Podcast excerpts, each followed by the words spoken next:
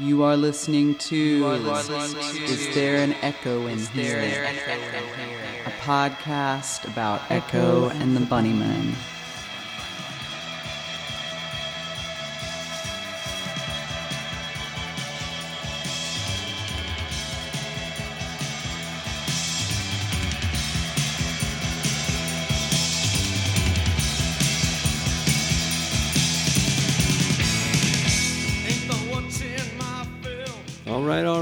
Zimbo, Zimbo, Zimbo. Here we are for another episode of Is There an Echo in Here podcast. Shane thinks that perhaps we should start every episode by stating four times. Zimbo, Zimbo, Zimbo, Zimbo. Yeah, yeah, I think that that's our new. That's our new greeting. That's how the bunny That's how we- greet each That's how we say hello. Zimbo, Yes. Zimbo, Zimbo, I've let him Zimbo. in on our secret. Shane is one of us now. He's still in the learning phases, but he's allowed to use. I haven't gotten the handshake down yet. When, so you walk up to another fa- person and you. It's kind of like how the Freemasons have You that thing where they like bunny take their finger and like press it on your wrist during the handshake, and that's how you know they're a Mason. yeah. And then if you don't do it back, it's kind of like they know you're not. I want, and there's a guy in town, and I once did that back because he always does it, and he gave me a look, like this, like like uh, because I never because he always every time he shook my hand, he did that thing where he pressed his, his index finger onto my wrist, and I was like, what the fuck's with this guy's handshake? And someone told me that was a Mason thing, and I was like, whoa, that's weird. And then one time I did it back, and the look he gave me scared the shit out of me because it was like a lo- oh, it was like a knowing look, like oh now now you know Now now, you know Zimbo Zimbo Zimbo Zimbo. But anyway, so that was uh, horrifying. I didn't do that again. Yeah, that was your eyes wide shut moment where you got invited to the special party where they plan the entire civilization. And you know just- that's some real shit. I actually played a concert recently at the Mason Masonic Lodge in downtown Asheville. Yeah. You ever been in that building? No, nope, never have. Well, we'll talk about that off podcast. OPC. Because it's a secret? Oh, we could talk about it. It was just I didn't know that would be interesting to the, our listeners. It's not. Okay. So let's get on with it.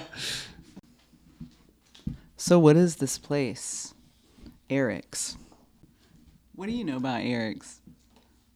Well, I know a lot more about it than I did a few months ago when uh, we had not yet started the podcast.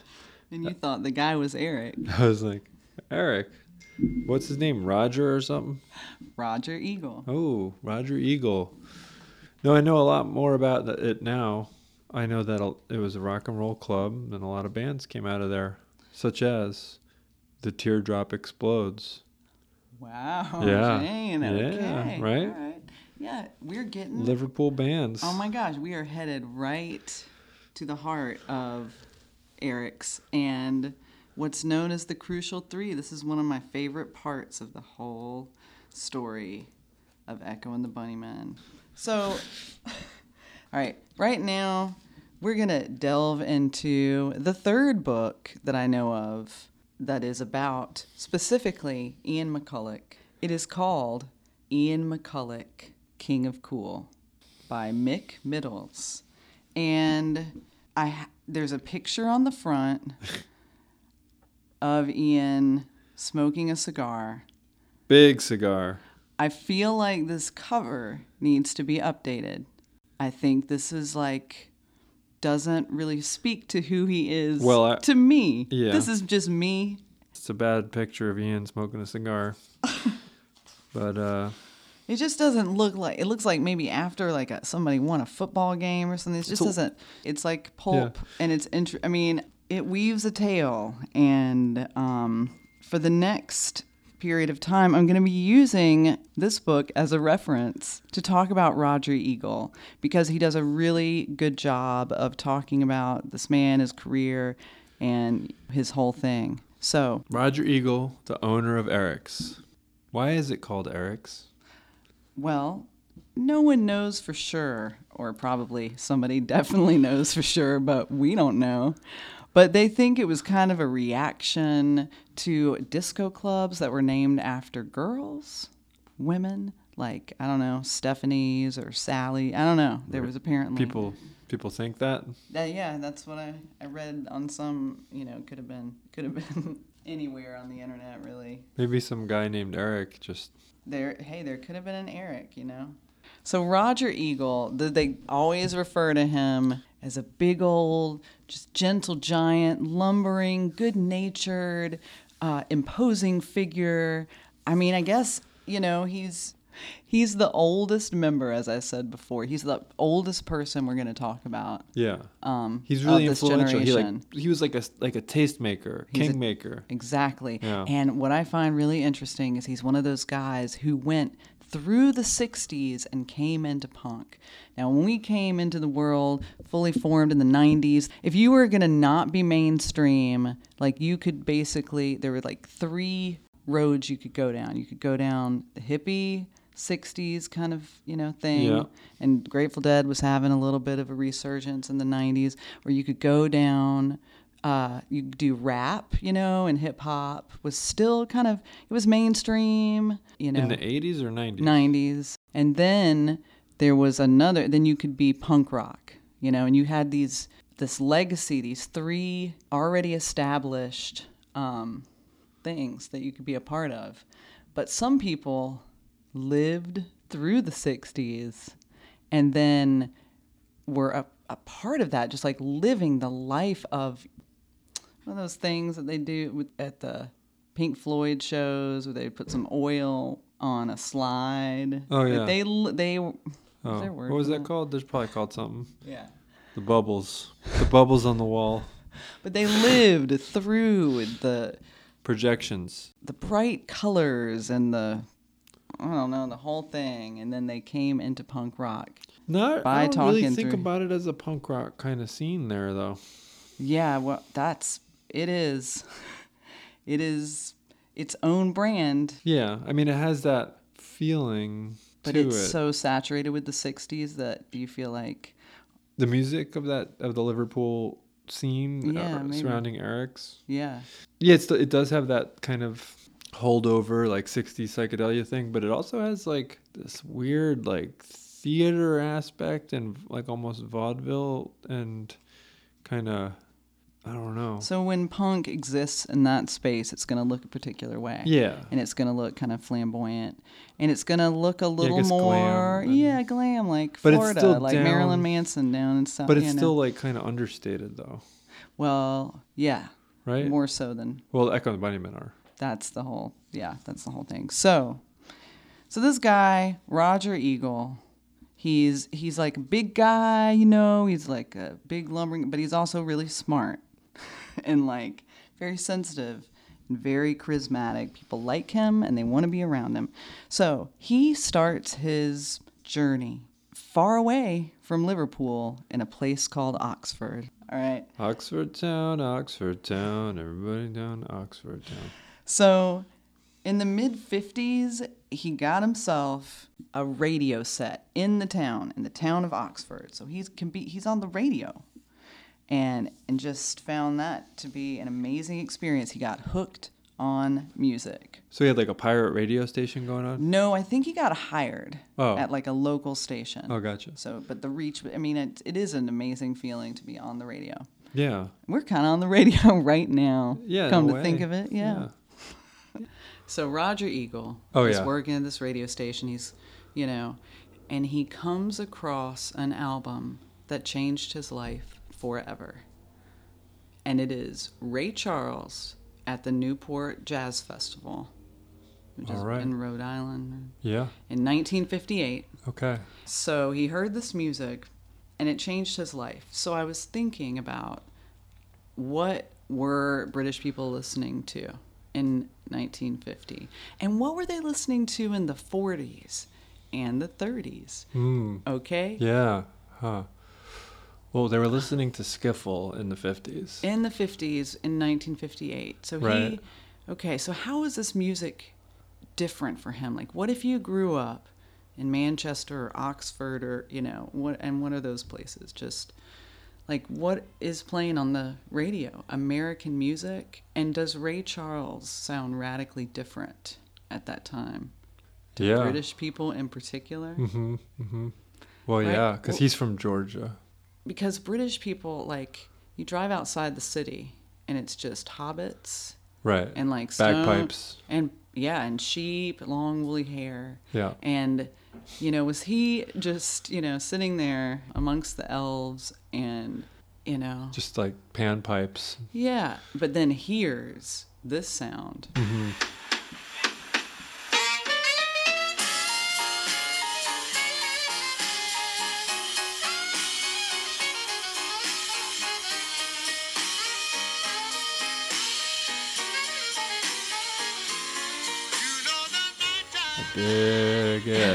So how how does it change him? So what are the qualities of this music that were particular to Ray Charles? It's grooving. It's gospel. It's gospel, that's but it's like a harder groove. right. And the accents are in beats two and four Right. instead of one and three. You know what I'm saying? Yeah. The accents are on two and four, like one, two, three, four. Uh huh. Instead In the black church, in the black church, they count on beats two and four. They clap, and in the white church, they clap on beats one and three. Yeah, they didn't clap at all in my grandma's. But church. that's right. Yeah, but they were feeling it on one and three, right. if they were feeling it. It's very fast, a lot of it. Okay. Yeah. You know, Right. uh, in in a driving fast kind of way. You know, Right. it's. I mean, I think that's one of the things I yeah. like took a liking baby, to. please don't go. Yeah, then, like, it's, it's- bassier. It's not it's- bass heavy, but when he gets in, what's that keyboard? The It's B. percussive, B- Is that the though. B two Hammond, where he brings it in on the um, do do do do do.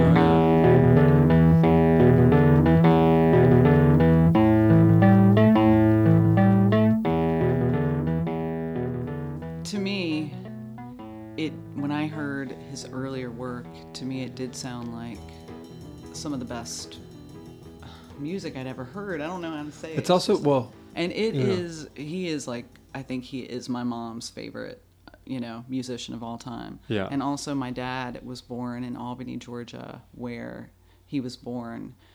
So that's like the uh, the one connection that I can find between the legacy, you know, the the whole enterprise that is Echo and the Bunnymen and my own life. Georgia, Georgia, So it took us a while to record all of the Ray Charles stuff. Actually, it took a while for me to come up with what to say about him because I feel like I just grew up around the guy. He wrote the state song in Georgia. I grew up in Georgia. Everybody, I mean, he was one of the first faces I recognized, along with Jimmy Carter. My dad would be like, "There's Jimmy Carter, the president." He was also from Plains, Georgia. Yeah. And then he'd be Georgia like, on My "There's Ray- Mind." Georgia on my mind." But he didn't write that song. He I don't sang think it. he sang it. Yeah, he yeah. made it famous. But he made it- He was from Georgia. Yeah, because he made it definitely like that's the version that I think of. Yeah. Because Willie Nelson sang that song too. Yeah, but I mean, Ray, But, but Ray Charles is Ray, the the version of That- that, song. yes, that I is agree. the state MF song. Is Ray the one Charles he, singing it. Yes, he has to be singing it for it to be the state song. Where's he from in Georgia? Albany. other arms reach out to me. You know, and what was on the radio in the UK around this time was a bunch of like um, American music. I think it was Elvis Presley.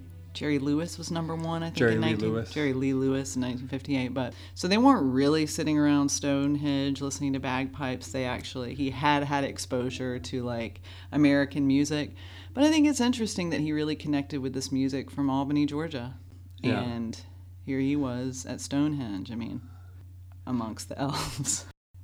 So what I say is a punk rock song. That's that's what I'm gonna assert here. I hate to drag Ray Charles into our messy thing, but it is punk. It's got the shout chorus. It's got the raucous, just the the loud uh, interlude where he tells everybody to be quiet. No, I I, I,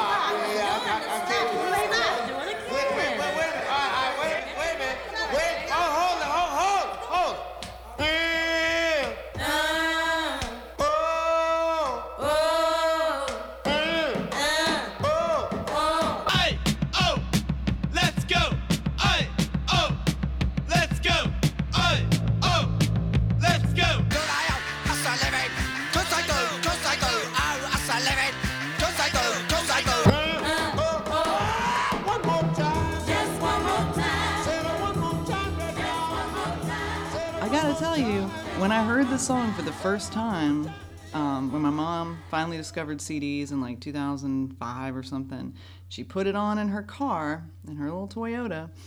And I gotta say, I had already lived through Hendrix and listening to Dark Side of the Moon on a good stereo. And I'd already heard death metal and rap, and I'd already heard all of the, the music. And when I heard this song, my mind was totally blown. And it came on, and I did not even feel comfortable listening to it. It was kind of like, you know, when like three days would come on in the car with your mom, and he'd be talking about, I prepared the room tonight, and all the stuff, and you'd be like, I can't, I can't listen to this. Yeah. I mean, what were some songs you just couldn't listen to around your mom? Uh, Somehow, uh, when I was a kid, like George Michael's "I Want Your Sex" was just come on the radio or be on VH1 while I was in the room with my mom, like all the time. It was like it seemed like that was just on repeat for a period. It really was. When I remember was, like, 10 remember years being old, my friend's I'd mom's so house, which is even more weird. Oh yeah, and then when Michael Jackson came out and like grabbed his crotch, remember that? Oh, the black At or white end, video? It was like a family affair, and everybody had to come out Yeah. and see the debut of Black or White by this The King you know, of child Pop. project, King, King of Pop. And he comes out and he just like, and so you're watching along. You've got Macaulay Culkin hanging out, and then He turns this, into like a, a a jaguar or something, and then back into a man on top of a car, and then break but then he just screams and breaks the glass, and then just starts like But then he just runs to the top of the car, grabs his crotch, and goes, ah,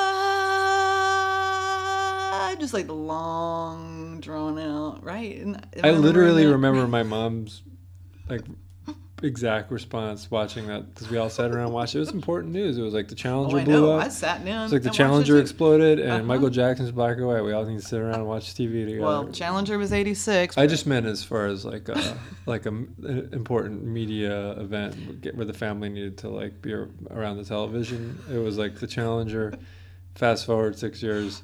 Well, Michael Jackson's Black or White. Peter Jennings was going to introduce it from uh, ABC News or whatever, Totally. and it was like, and it was a long like the, when the Ugh. the movie video. Ugh. Anyway, I just remember him jumping up and down on top of a car, like just vigorously, like open hand massaging his junk, and like, and my mom going, wide eyed, okay, in her way that she does. I just remember it was just like the most painful, like, what's happening? And why do I have to be here with my parents? So, yeah, Ray Charles is a punk, is what we're trying to say. Ray Charles. You know the night time is the right time to be. So this album changed his life. Like, what does this mean? What does this say about this guy? Roger Eagle. Uh huh. Well, that he's wide open. He's receptive. Yeah. to I mean to like it right away, right? Because maybe for some people they hear something like that for the first time and and it's just like turn that off, you know. And for him, this was like, aha, yes, finally, I've been trying to scratch this itch, you know, that I didn't know I had, Right. and and here's here it is at last. right. So he moves to Manchester, and he doesn't even know why he's moving there. Um, I think he just flips a coin, and he's just like, "I need to live in a town. It's it's not London, and it's big. I don't know. I like it's the, next town over, right? It's the next town. He's like, I, I want to be in the north. I don't know. But here's the thing. Maybe this is why. Because Liverpool, where he's going to come along and intercept a bunch of CDs, I mean, I mean records.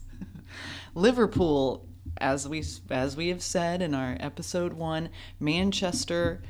They're sister cities, but Manchester's produces things, and Liverpool is the portal. It's the port town where the records and the instruments are delivered. So he would go and make these trips to Liverpool, pick up all these records that he all the records he could find and drag them back to Manchester. And he began building a house out of these records. He got so many that he was like, "Well, I can't, you know, I won't have to pay for pay for housing anymore. I'll just stack up all these records. I'll live inside of this house of records." And one day, he's at the coffee bar, and these two brothers come up to him and they they ask him they're like we see that you're carrying these records and and I've we've heard that you you have a whole house built out of records and so could we we just wondered if you had any R&B records and he said R&B records are you kidding of course I do and they hire him on the spot to work at a place called the Twisted Wheel do you know this place No. Okay. But wait, who are these brothers though? They own the Twisted Wheel. they own the Twisted Wheel Twisted Wheel. Don't you? I feel like you do because you know all that '60s stuff. I don't. I don't know But maybe anything it's- about the '60s. So it was just, you know, it was like this little, this little cellar. But I guess what it did, it was like the place where he developed his own invention of what a dance club is. And it says he was a pioneer of DJing. Roger Eagle. Yeah, and he created this like So the, Manchester. So the Twisted Wheel was sound. like a dance club. I think it's a dance club, and I'm trying to picture what kind because I can 60s. picture the '60s, the Pink Floyd kind of scene, but this was Oh, before that. And like so he this was like was DJing like Mersey Beat times. I think. R and B records and stuff. Yeah. Yes. And then, um, and so he was also really good at like he was really charismatic, so he would get people to play at you know the Twisted Yeah, Wheel or yeah. wherever he was. So then they mention like all the people that he's into, and and all the people he spun. So like Little T Richard. Bone Walker, yep.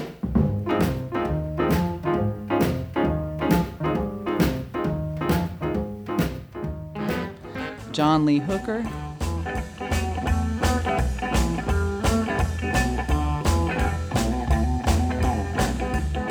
Screaming Jay Hawkins. I put a spell on you.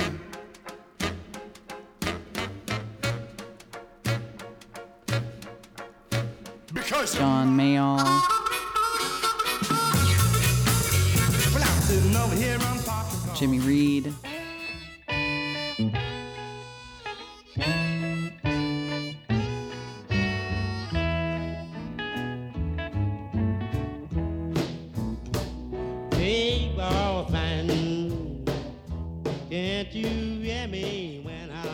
To me, that really uh, makes sense. Then the lineage. If that's your path in the '60s, that leads right into you know like stripped down kind of rock and music.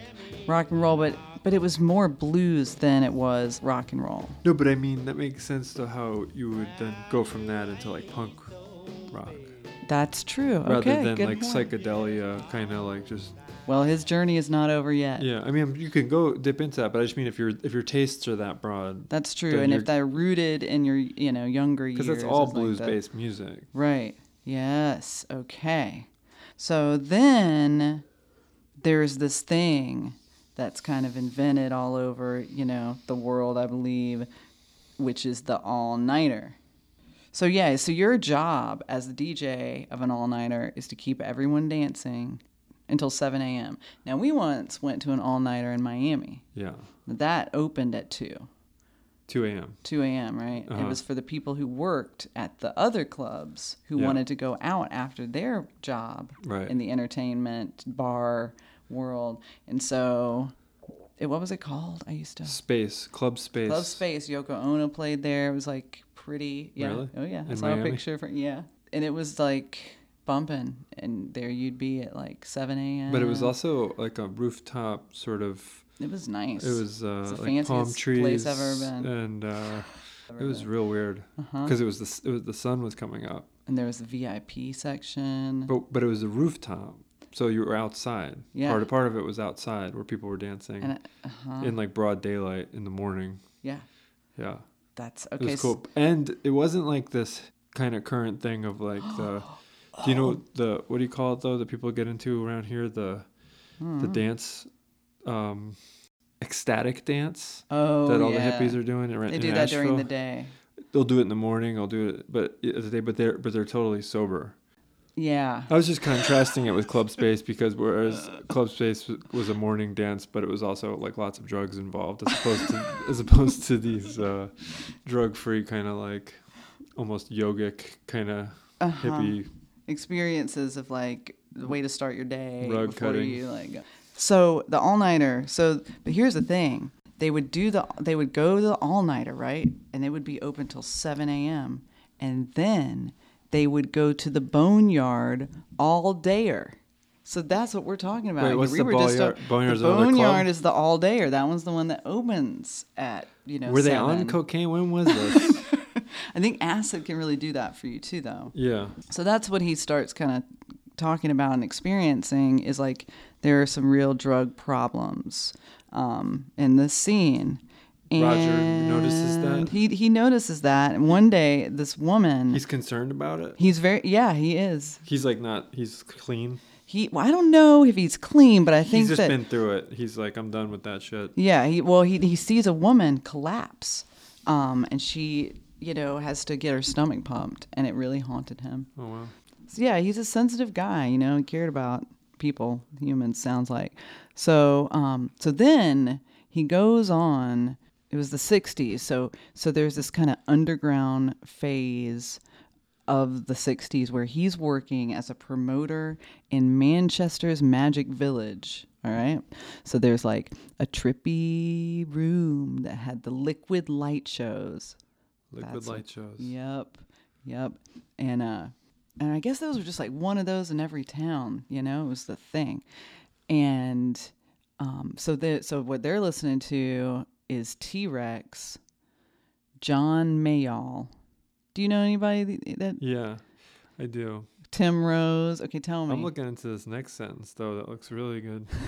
However, there was the trans- wait, wait. The transformation from spiky innovation to prog rock pretension was unnervingly swift, especially at this new era ushered forth a level of self-indulgence which competed only with the dull, insular edges of free-form jazz. The more things change, the more they stay the same. Let me tell you.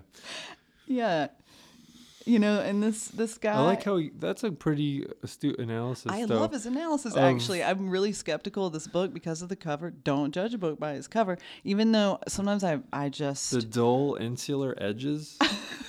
Because I often think that about the free jazz scene. You know Yeah. that it's like, it's it's insular, and and it's you know it's like performing for itself. You know, yeah. in a way, and and and there's like a There's a, other. I mean, there's know. some jewels in this. I mean, honestly, I would love to just read this book and that be our podcast. I was not expecting. there's that. scripts in here that we're gonna act out. Like there's lines for you and there's lines for me. Like there's like things Yeah. in this book that don't underestimate this book. Okay. Okay.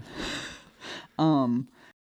But I Um, love some free jazz too. Don't get me wrong. But what yeah, about. T Rex? What do you think about John T-Rex Mayall? is great. John Mayall and the Blues Breakers, I think I have that right. Was he was on a record with uh, with Eric Clapton and Jeff Beck and called White Boy Blues that came out in like the late 60s, maybe pre-cream or around that time but Clapton was young. And I I think it was John Mayall. I'm going to look this up. All right, John Mayall. Yeah, is English blues singer, guitarist, and organist. Yeah, and he had the, this band called the Blues Breakers. At one point, I had a CD of maybe his, but I also had the White Boy Blues because I was like, Did you have the White Boy? Blues? I had that you- album. I had, and I had the White Boy Blues. I was like a teenager living in the trailer park, and I was just collecting music because that was that I read about in different places, and I got like and I got that album, White Boy Blues, because it had like two giants of the electric guitar and then a guy named John Mayall, who I never heard of. Um, so, you Did know. you ever go to the ports of Florida? Where were the ports and try to intercept the records as they came in from England? I don't think they arrived in the same way. All right, but you know what? He's really not into the scene. He thinks this is all really annoying, and um, he's ready for something new. He wants a change, and you know, he's like, you know, that place I go to to to get these records. That, wharf. that- the wharf, the misty banks of that that strange city that I would, you know, that's pretty close to where I'm living now. I think I'll move there. I'll move to Liverpool. He moves to Liverpool, okay? Okay, now, now, the the hovering hand of fate. I'm sorry, uh, Mick Middles. We just got to quote you here, okay? Because it's so good. Tell me about this part that you're interested Yeah, in. yeah. Uh, he gets the, the, the hovering hand of fate. began to strangely guide him, and within days he found himself promoting a series of Saturday night rock concerts at the large, though featureless, Liverpool Stadium. So he was So he got a prom- good job. He was promoting concerts at the stadium, bringing in the likes of Mott the Hoople, uh, who has uh, you might know as uh, Ian um, Anderson, Ian Gillan. No, Ian Anderson's Jethro Tull. Ian Gillan's Deep Purple. Ian something. Uh, their big hit was a David Bowie song called "All the Young Dudes." Oh, and they also wrote that song "Once Bitten, Twice Shy." That great white covered in the late '80s, and uh, but it was like a the song in the late early '70s, late '60s. Anyway, but he brought in Mott the Hoople, Led Zeppelin, Black Sabbath. Captain Beefheart played the stadium apparently in Liverpool. Never Whoa, saw that okay. coming. Nope. So did Can. Uh, love Steve Miller and Rod Stewart. How famous was Captain Beefheart?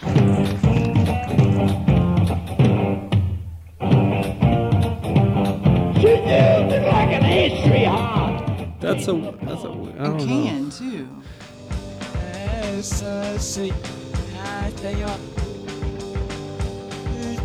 Some of these bands did had better turnout at the stadium Right. that Roger Eagle was promoting shows at. Yeah. I'm guessing. but then he gets No, oh, but look, his contempt for this scene was heightened by the fact that Mm-hmm. m- the most interesting of these acts, Can and Captain Those Beefheart, were my two picks. also proved to be the least successful. But he was a real Beefheart and Can fan. Can fan. But he was making a ton of cash working at this stadium. A lot more money than he ever made DJing in Manchester. Yeah. So he went back to his flat and comforted himself by diving into his endless, gargantuan, and soon to be legendary record collection. Okay, now listen. I got Yeah. it. So, so here's the thing, though. He, so he wants to get a nightclub going in Liverpool. So right, that's what he does. But their their club scene apparently was run by a network of mafiosa men who used their clubland exploit as a front for other, Prostitution rings, I mean, drugs, drugs. uh, pirate privateering, mercenary ships. I mean, who knows? What are you talking about? I'm talking about the privateers. You know, I'm sure there's a pirate or two In still 60s or lurking. 70s? Yeah, yeah, right, of okay, course. yeah. Okay. So, I mean, so there's pirates, there's mafia, and Liverpool is a dangerous place. Watch out. But they were Um, also a very funny and uh, w- welcoming people. But it says here that he'd experienced many things during his days in Manchester.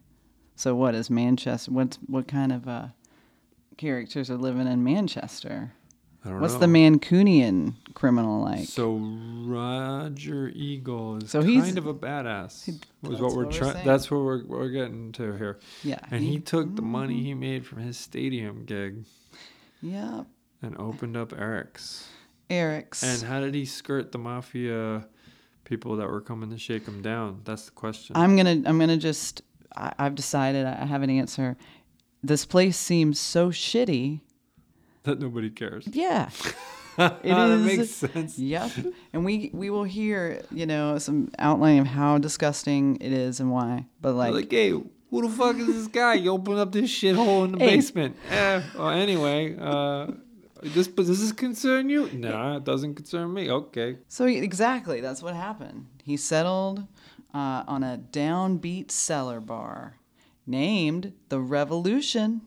And it, it had a little Roxy Club feel, apparently. But there's also what what does the Revolution remind you of? What song by what famous band? From Liverpool, This, the, the the Ruddles, the Oh, Beatles. The Beatles. Oh, yeah. That's it. Yes. And so um, it was also it was so it was on Mathew Street, and that is the opposite side. It was directly opposite. You might know what the Cavern Club is. Cavern Club.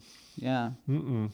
Why don't, I don't know any of these clubs. I don't either. I never knew either. It's like a Beatles thing. Everyone's like, Oh, okay, you yeah. didn't know the Cavern Club. But it's more importantly right next to Probe Records. All right. Yeah. It's like the record shop of the town. And so apparently they wouldn't allow their customers to buy albums by like Rush and Yes and stuff. So mm-hmm. they were like that kind of party. So he started by naming the club the New Cavern. Did you see something about the band The Runaways? Oh yeah, I'm Did about to get the there. Ru- Did you say something about Rush? Sorry, that's what I meant. Not the Runaways. well, we're getting Rush. to them No, too. but wait, wait. they would stock up albums rapidly dating progressive rock bands. I guess, huh? what year is this? Yeah, it's Late seventies. Yeah, mid seventies. I'm saying. No, I'd say late seventies. When did Rush form? That's that. I kind of like. Anyway, I'm sure that they all formed I- in the all late we need to seventies, know, but yeah, all we need to know is that no one was Canada, allowed to buy them at the know? store. So they opened this club, and you know they say that punk, like everything hits Liverpool like six months after the fact. So punk had already kind of been around, but it's it's only six months later. it's Six gonna- months is nothing. I know that's what I always say. I They're think like, people's oh, time came sense late. of time changed when the internet came out. Yeah, I think you're right. It's easy to feel like you're behind the times when it's just one thing at a time, but when it's everything all at once, then it's just like everything's always been there. Yeah. What a good book Mick Middles wrote. I got to tell you, I was a little skeptical, and I think the cover really doesn't do it any any justice. So this place opens, and the first shows are Runaways, Behind the bars, there's a superstar who never had a chance. She could sing, she could dance. You don't sing and dance in juvie, honey. Stranglers, and the Sex Pistols. Oh, the Stranglers. The Stranglers, we know. Favorite song by the Stranglers and any band ever in the history of music? eh, Golden Brown. Wow, ever in the history of music? I mean, I, I, it's one of my favorite songs. Golden brown texture like sun lays me down with my mind she runs through I mean, I like that song. The harpsichord. It's in a weird meter, Yeah. but it's so pretty. so this is a place where you could get like a yearly membership so that like younger fans and I don't know what that means. It means you can go to the shows, All right. right? If For you're an mem- annual fee. For an annual fee, right. Okay. You Okay. can just walk in, or maybe they have a discount thing. Right. And it was really cheap. And he opens it with this with his buddy Pete Fulwell. Okay. And we're starting to get into names here. So it's pretty easy to keep track of. If there's anyone that's from Echo and the Bunnymen, um, their names are either Pete, Will, Bill, Ian, and then there's a Jake, and that's all you need to know. There's a lot of Jake? Ians. That's that's the fifth member. We'll get to him, but um, so it opened on 1976, right? Ah, And then it closed in 80. God, only four years later? Wow. No, because of drug raids. huh. Wow. And their final act, just as a little fun fact for everyone, was the Psychedelic Furs. All right. Oh yeah, I think I read a little something that that was like a some kind of crazy show. I guess where the maybe the cops came in during that or During something. it? Wow, yeah, like it was like there was like a some kind of blowout weird thing that happened Yep. during the psychedelic furs show. Yeah. So there's going to be some really, really like interesting things to happen in this club. And like they're the tastemakers of the town, along with like the Deaf School, which we already talked about. Um, which was a local band around this time, and then of course punk is is gonna you know plow its way through, and we're gonna chronicle um, the effects that it had as it swept through the town and how it would intersect with the lives of the members of the Bunnymen And really the world. in the world. Gee. We probably don't need to do a closeout because we don't know if we're going to keep on going with this or where we're going to This is our four hour episode. We have a special. oh, I know what I was gonna say. I had this thought earlier. My relationship to Mick Middleton's book, I think, is probably most people's relationship to this podcast, which is you're like, why would I want to read that? It seems so specific. It's about Ian McCulloch, the king of cool. That's what it's called. That's weird. I'm not gonna look at that thing. Like people, like all our friends, We are the Mick Middles of the Echo and you know, because I have a little bit of a following in my career or whatever, and I'd be like promoting the podcast on it, and I'm saying, "Hey, check out our podcast about Echo and the Bunny." And people are probably thinking, "What the hell is he doing?" like, but they just don't know. They have to, they have to get past the cover of the book with Ian smoking a cigar on it and Right. get into the meat, and then you realize this is everything. This, This is, is every, this is all the human all music and all and but the human, and tragedy, human tragedy and comedy Oh. and all of the things Yes. they're all here but there's a guy smoking a cigar on the cover and it's about him so you're like what the fuck do i want to read that for you know so anyway i'm gonna yeah you just gotta open it up And just open up your ears, listen to their music. That's all. You don't even need to listen to music to listen to this podcast is what i'm saying That's what Shane thinks. but I don't know. No, but that helps. that helps. Ian's conceit is rubbing off on me. Like if he can go around talking about, let me explain to you why the Killing Moon is the greatest song of all time ever written. I mean, And then I'm going to tell you why you should listen to our podcast. It's a perfect match. That that did not escape me that you would have some similar.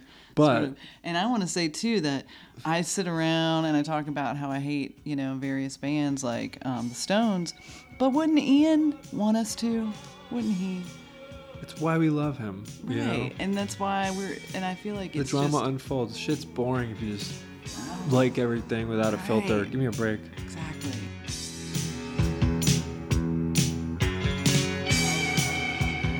You've been listening to Is There an Echo in Here, Here, Here, Here, Here, Here, Here, Here?